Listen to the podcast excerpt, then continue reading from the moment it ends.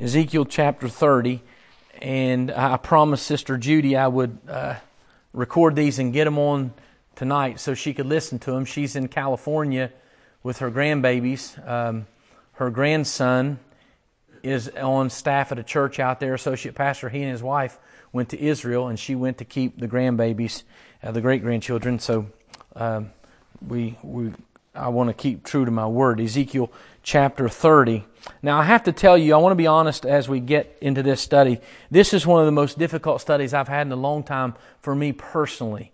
There are some things as we get in here, you'll see that there are different opinions and, and different thoughts on it. Uh, I don't know that a portion of this that I can say dogmatically, this is exactly what it is and this is exactly how it's going to happen. But um, this is the best of my understanding. I, I prayed and I studied um, and to try to, to, to, get the meaning of the text and be true to the Word of God. And so we're right in the midst of Ezekiel receiving the prophecy from God concerning Egypt. And so God is speaking to Ezekiel and he is telling him, This is what I want you to tell Egypt. Now, as we begin this prophecy tonight, this is one of the very few that are not dated. There's not a date given.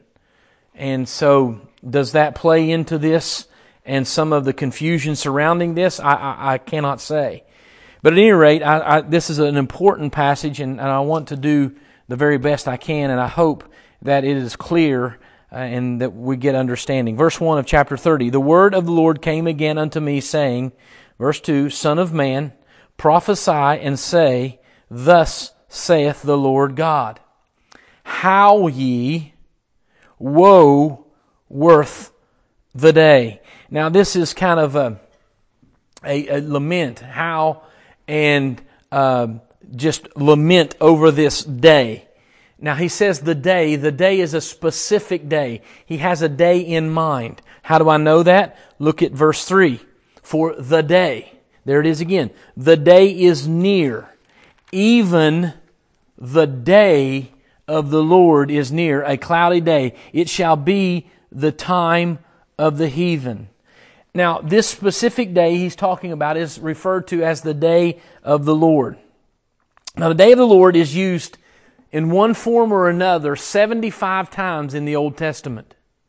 The day of the Lord encompasses the period of time that begins immediately following the rapture, that goes through the tribulation period, it covers the second coming of Christ. It covers the millennium and into the day when the new heaven and the new earth come down. That is that whole period of time that he is talking about when he talks about the day of the Lord. And, and the idea of the day of the Lord is judgment. Judgment is clearly seen in all these passages. We could go to Isaiah, we could go to Joel, we could go to Amos, we could go to Zephaniah, we could go to many of the different uh, minor prophets or, and some major prophets and see that this is referring to, or most specifically dealing with, uh, judgment. It's judgment. Uh, as a matter of fact, if I may entreat you to go with me to Zephaniah and um, just go to uh, Zephaniah chapter number one, and as you're turning there, this is right after Habakkuk. Um, how many of you have a favorite minor prophet? Mostly only preachers do. You go to the book of Zephaniah and you go to verse chapter 1 and verses 14 and 15 and you can see the link. It says, The great day of the Lord is near. It is near and hasteth greatly. Even the voice of the day of the Lord. The mighty man shall cry there bitterly. That day, which is the day of the Lord, is a day of wrath, a day of trouble and distress, a day of wasteness and desolation, a day of darkness and gloominess, a day of clouds and thick darkness, and so on and so forth. So the idea with the day of the Lord is judgment. Now you and I know that when we are raptured out, that pardon this expression, but all hell is going to break loose on the earth. It's going to be a time as there never was and a time as there never will be again like it. And, and ultimately, God is going to pour out His wrath on not only Israel, but around these, con- these countries and nations who rejected, who rejected Him, and God's going to deal with them in the most bitter way. Now, if we would hold our place there and go to 2 Peter, we'll come to the New Testament and get a reference here for 2 Peter chapter 3. And you're familiar perhaps with this passage. In verse 10, it says this, But the day of the Lord will come as a thief in the night, in which the heavens shall pass away with a great noise, the elements shall melt with fervent heat, the earth also and the works that are therein shall be burned up. So, again, the day of the Lord has to do with judgment. Why do I believe that it starts immediately following the rapture? Because it comes as a thief in the night. There are signs, according to Bible, there are signs that point to the second coming of Christ. Now, the rapture and the second coming are not the same event. The rapture, there are no signs. It's imminent. It means it can happen at any moment. After, immediately after the rapture happens, there's seven years of tribulation. Halfway through that seven years, three and one half years, uh, it turns and it becomes the great tribulation. The last three and one half years are, I mean, it's horrible. It's, there's a covenant made at the beginning with Israel. Halfway through, the man of sin breaks that covenant and unleashes fury, and God allows this judgment to take place and go on. When the phrase comes thief in the night, if there are signs pointing to the second coming, and we know the tribulation period is only seven years, then how could it come as a thief in the night? It comes in a thief in the night because, night because the rapture is a signless event. There are no signs that point to the rapture. And so when the rapture happens, and it comes like a thief in the night, 1 Thessalonians chapter 5 and 2, another reference to the thief in the night, then it all comes apart. The whole earth comes unglued. So the day of the Lord comes immediately following the rapture of the church, followed by the tribulation period, second coming of Christ, millennial reign, you know all throughout prophecy, of course, and then the new heavens and new earth. He also says it is a time of the heathen. In other words, it's a time of doom for the nations. Heathen often means Gentile nations, other nations uh, not pertaining to the Jews. So, we're back in Ezekiel now. Now you know the day of the Lord is near. Almost all of the prophets who wrote about the day of the Lord, one reference or another, they refer to the day of the Lord as being near. Now remember in the New Testament, they were accusing, said, um, you know, some say, they've been saying since the beginning of time that the Lord's going to come back and we haven't seen him. Where is he? And Peter says, the Lord's not slack concerning his promise.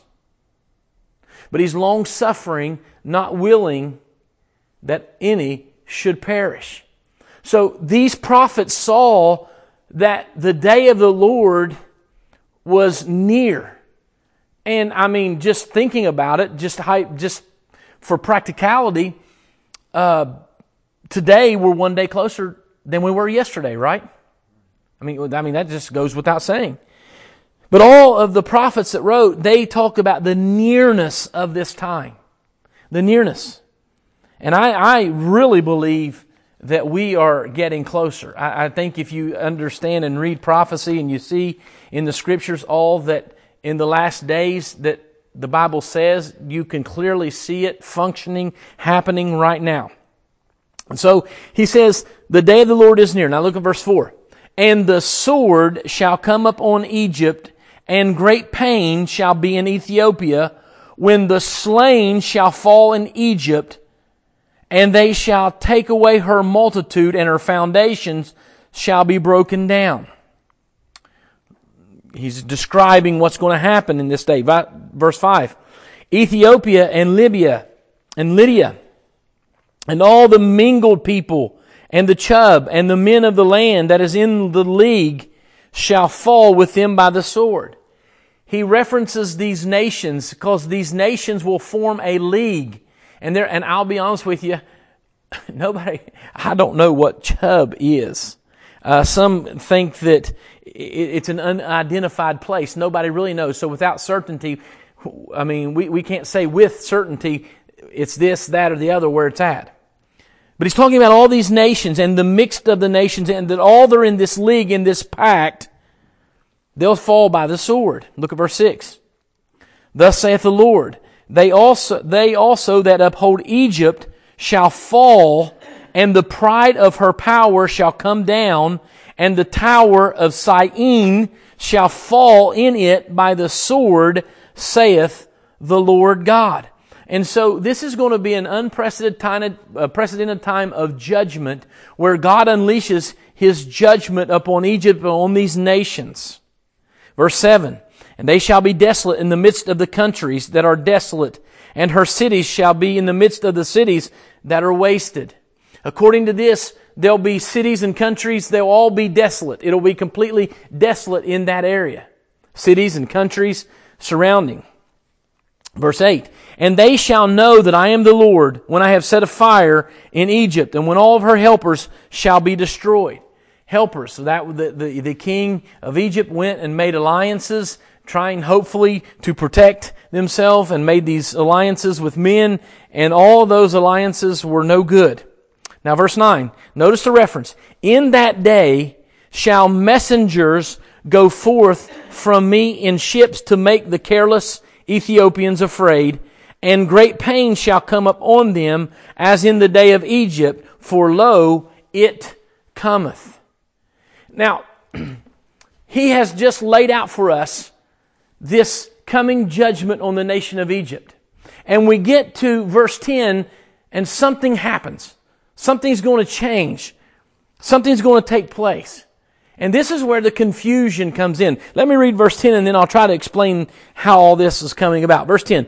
Thus saith the Lord God, I will also make the multitude of Egypt to cease by the hand of Nebuchadnezzar, king of Babylon. So, here's the thing. There are a couple of different options on this. Because we know actually in 587 BC, that King Nebuchadnezzar in Babylon did in fact invade, invade Egypt. However, what he just explained, he was talking about prior to verse 10, he was talking about the day of the Lord. Now, some people say because he switches gears and starts talking about King Nebuchadnezzar and Babylon, that number one, it is possible that he is using the reference, the day of the Lord, just talking in a general form about judgment. That's one option.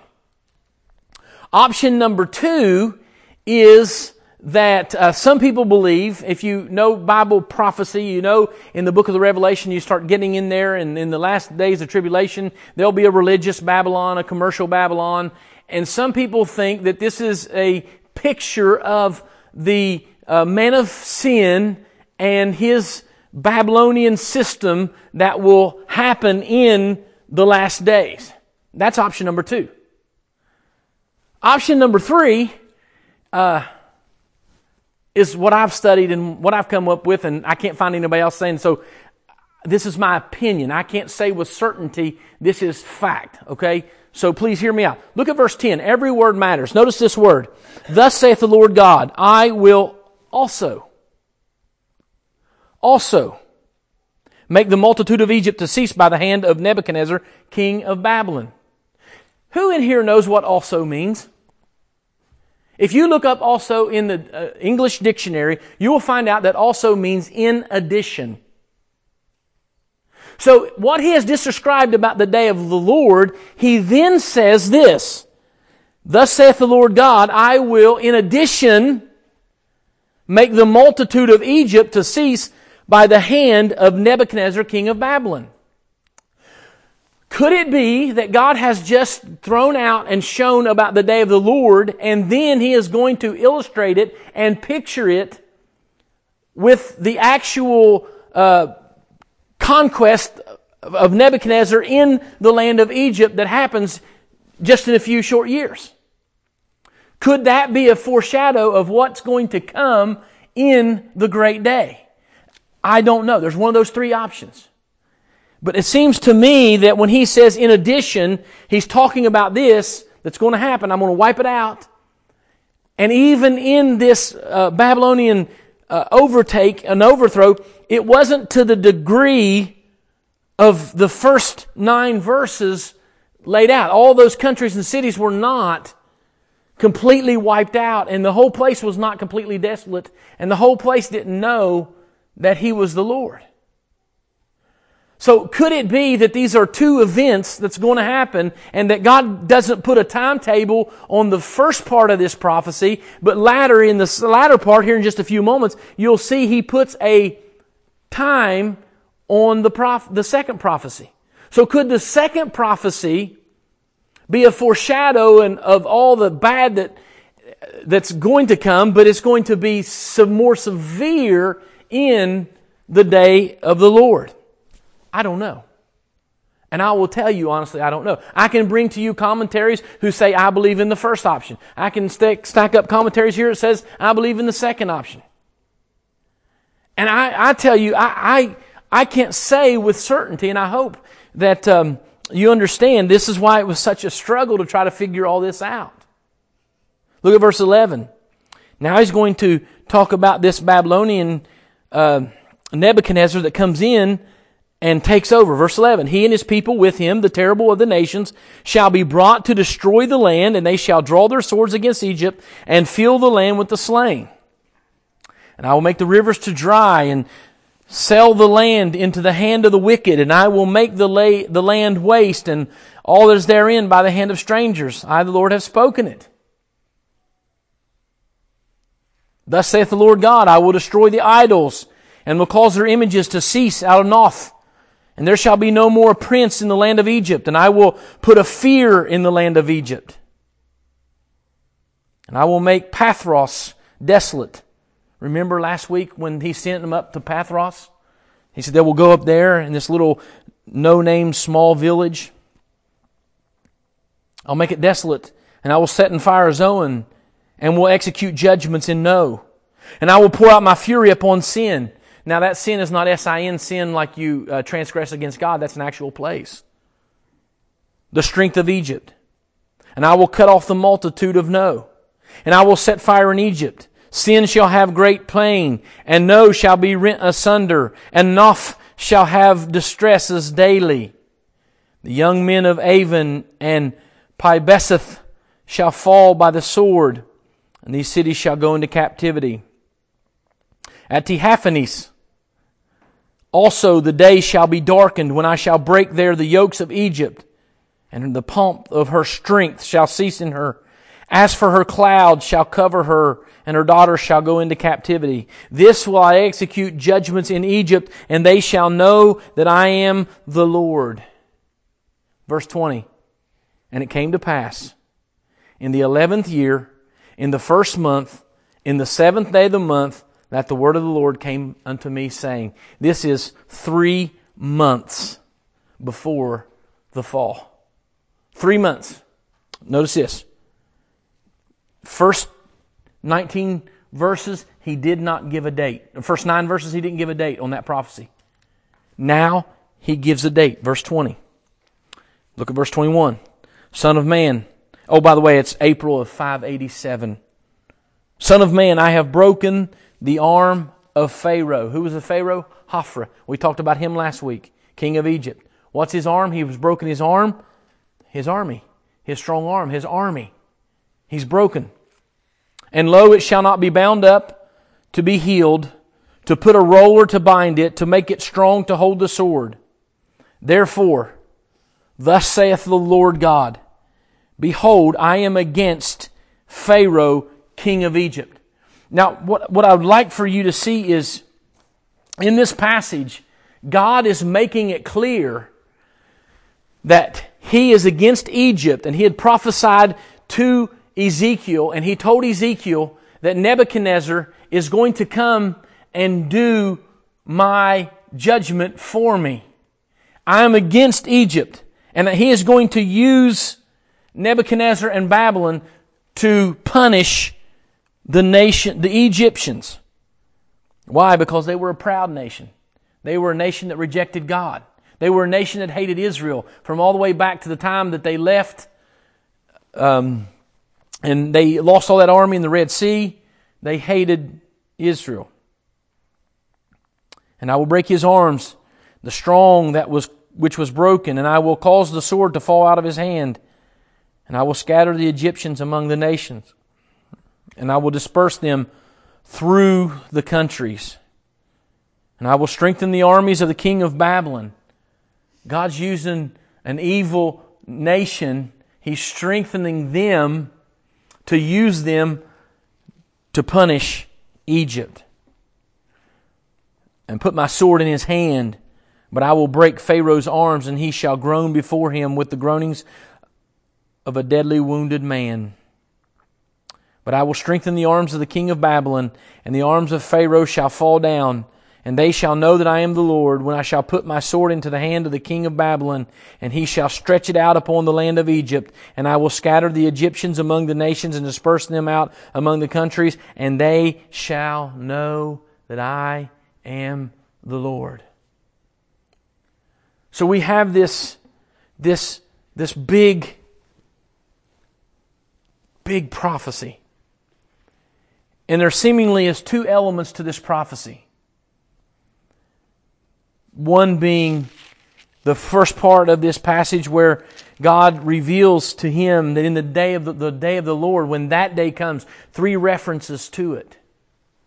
Why do I believe that there are two prophecies here concerning the same nation? One is more of a, a little, little small that happened to the immediate people that were living there, but one will be a great, great, great judgment in the day of the Lord. Well, I think there are two judgments. Number one, because the day of the Lord in all the other scriptures in the Bible refer to the actual time of the day of the Lord. It refers to the same time period. Always. This would be a reference out of place if it were just if it were just for uh, you know a kind of a general warning of judgment. Number two, Egypt is not yet desolate. Egypt and all the surrounding countries are not yet desolate. So there could be two prophecies here. There could be one that happened when Nebuchadnezzar came in in 580 BC, 587 BC, excuse me, and, and then the first portion, the first nine verses refer to the day of the Lord, which is the coming judgment that will come later. When everything is made desolate. Number three, that region does not know who the Lord is. They reject the Lord. They're heavily under the Arab control. Uh, Muslims and and and um, and I'm not uh, trying. To, I'm not being critical of Muslims. I'm just telling you they're they're, they're under that that control. Number four, all of the League of Nations has not been destroyed yet. All these little countries, Ethiopia, all are still there. They haven't been destroyed yet. So, can I definitely say that there's two prophecies here and that verses 1 through 9 refer to the day of the Lord, the actual event after the rapture and during that period? Can I say definitively that it's not? No, I can't. But it seems to me that's what he's talking about. And um, I, I think that I think there was a real Babylon, and we could see that there was a real attack, but it wasn't to the severity of the Scripture, and I believe the Scripture. And so I believe that he begins by telling this is the day of the Lord. But this is smaller judgment's going to happen, and this is just going to be a little foreshadow of what's coming. And if that be the case, I think of our nation, and I think of all the other nations and I think of how the people that do not know the Lord and the day of the Lord's coming, that ought to be a somber thought for us. That ought to motivate us to want to get the gospel out. That ought to motivate us to want to love people and to share the gospel with them and to see them come to faith in Christ. It ought to inspire us to support world missions and support missionaries who primarily function in world missions with the, the purpose of spreading the gospel. It's a scary thing, the wrath of God. And anyone that doesn't believe the wrath of God hasn't read the Bible. I remember when Jesus was in the garden and he was praying, and he was praying and he sweat great drops of blood. Jesus was not worried what man would do to him. How do I know that? Because he told the disciples, Don't fear what man can do to you. Fear the one who can damn your soul to hell. And so Jesus was going to take the wrath of God, the bitter cup, the cup of dregs. He was going to drink that bitter cup, which was the wrath of God. And Jesus, knowing that He is taking the wrath of God for us, in that moment when He prays, let this cup pass by me, and He's drawing, He's sweating great drops of blood, He is in fact concerned about the wrath of God. Now I submit to you, if Jesus Christ was concerned over the wrath of God, shouldn't we equally be concerned about the wrath of God? Shouldn't we, uh, as believers, pray for these nations and do all that we can? And you say, we're just a little church in, in, in Portsmouth, Ohio. What can we do? We can do whatever God will do through us. We can do all things that are possible. Just as Nebuchadnezzar in Babylon pictures this greater judgment that's coming, it's imperative, it's imperative that we get the gospel out. Even though this judgment pertains to Egypt, I know it pertains to Egypt, but the scriptures tell us in the New Testament all the things that were written in the Old Testament were written for our admonition for our example, so that we don't have to go through the same things they went through. God would use and will use another Nebuchadnezzar in the tribulation period. The man of sin, he will use him. Uh, he will come in. He will be winsome. He will be charismatic at the beginning. He'll make a covenant with the nation of Israel halfway through the covenant or halfway through the covenant years he will break that covenant he will set up his throne in jerusalem and demand to be worshiped anyone that doesn't take the mark of the beast will be killed instantly and god will allow listen to this god will allow the man of sin to pour out his wrath in the day of the Lord. Just as he allowed Nebuchadnezzar to exact judgment upon Egypt in 587 BC. God will allow that another Nebuchadnezzar coming in the day of the Lord, yet future, to ultimately destroy those nations that are proud nations that refuse to humble themselves and turn to Him, nations who reject the good news of the Lord Jesus Christ. May it ever be our prayer that the gospel will go to these nations and that men and women would be saved. You know, we've kind of Americanized the gospel, haven't we? I'm told that, I don't know this to be a fact, but some uh, some missionaries in other countries, some churches in other countries that operate under the under the underground, if you will, they don't want American missionaries to come over because they think it'll spoil their Christianity. And some have said that America is one of the ripest mission fields as of today. There are thousands of people as we speak being saved in China. It's a great revival. You can get online and read about it. Several other nations, people are coming to faith in Christ. One of our missionaries, this is going out on the interwebs, I won't say, one of our missionaries who goes into the Middle East and people are being saved around the world. See, that's the remedy to the day of the Lord faith in Jesus Christ. And God's judgment is real, and it will come upon those who reject the free offer of eternal salvation. My prayer is that we can reach as many people as we can because it will certainly be re- worth the ones we reach.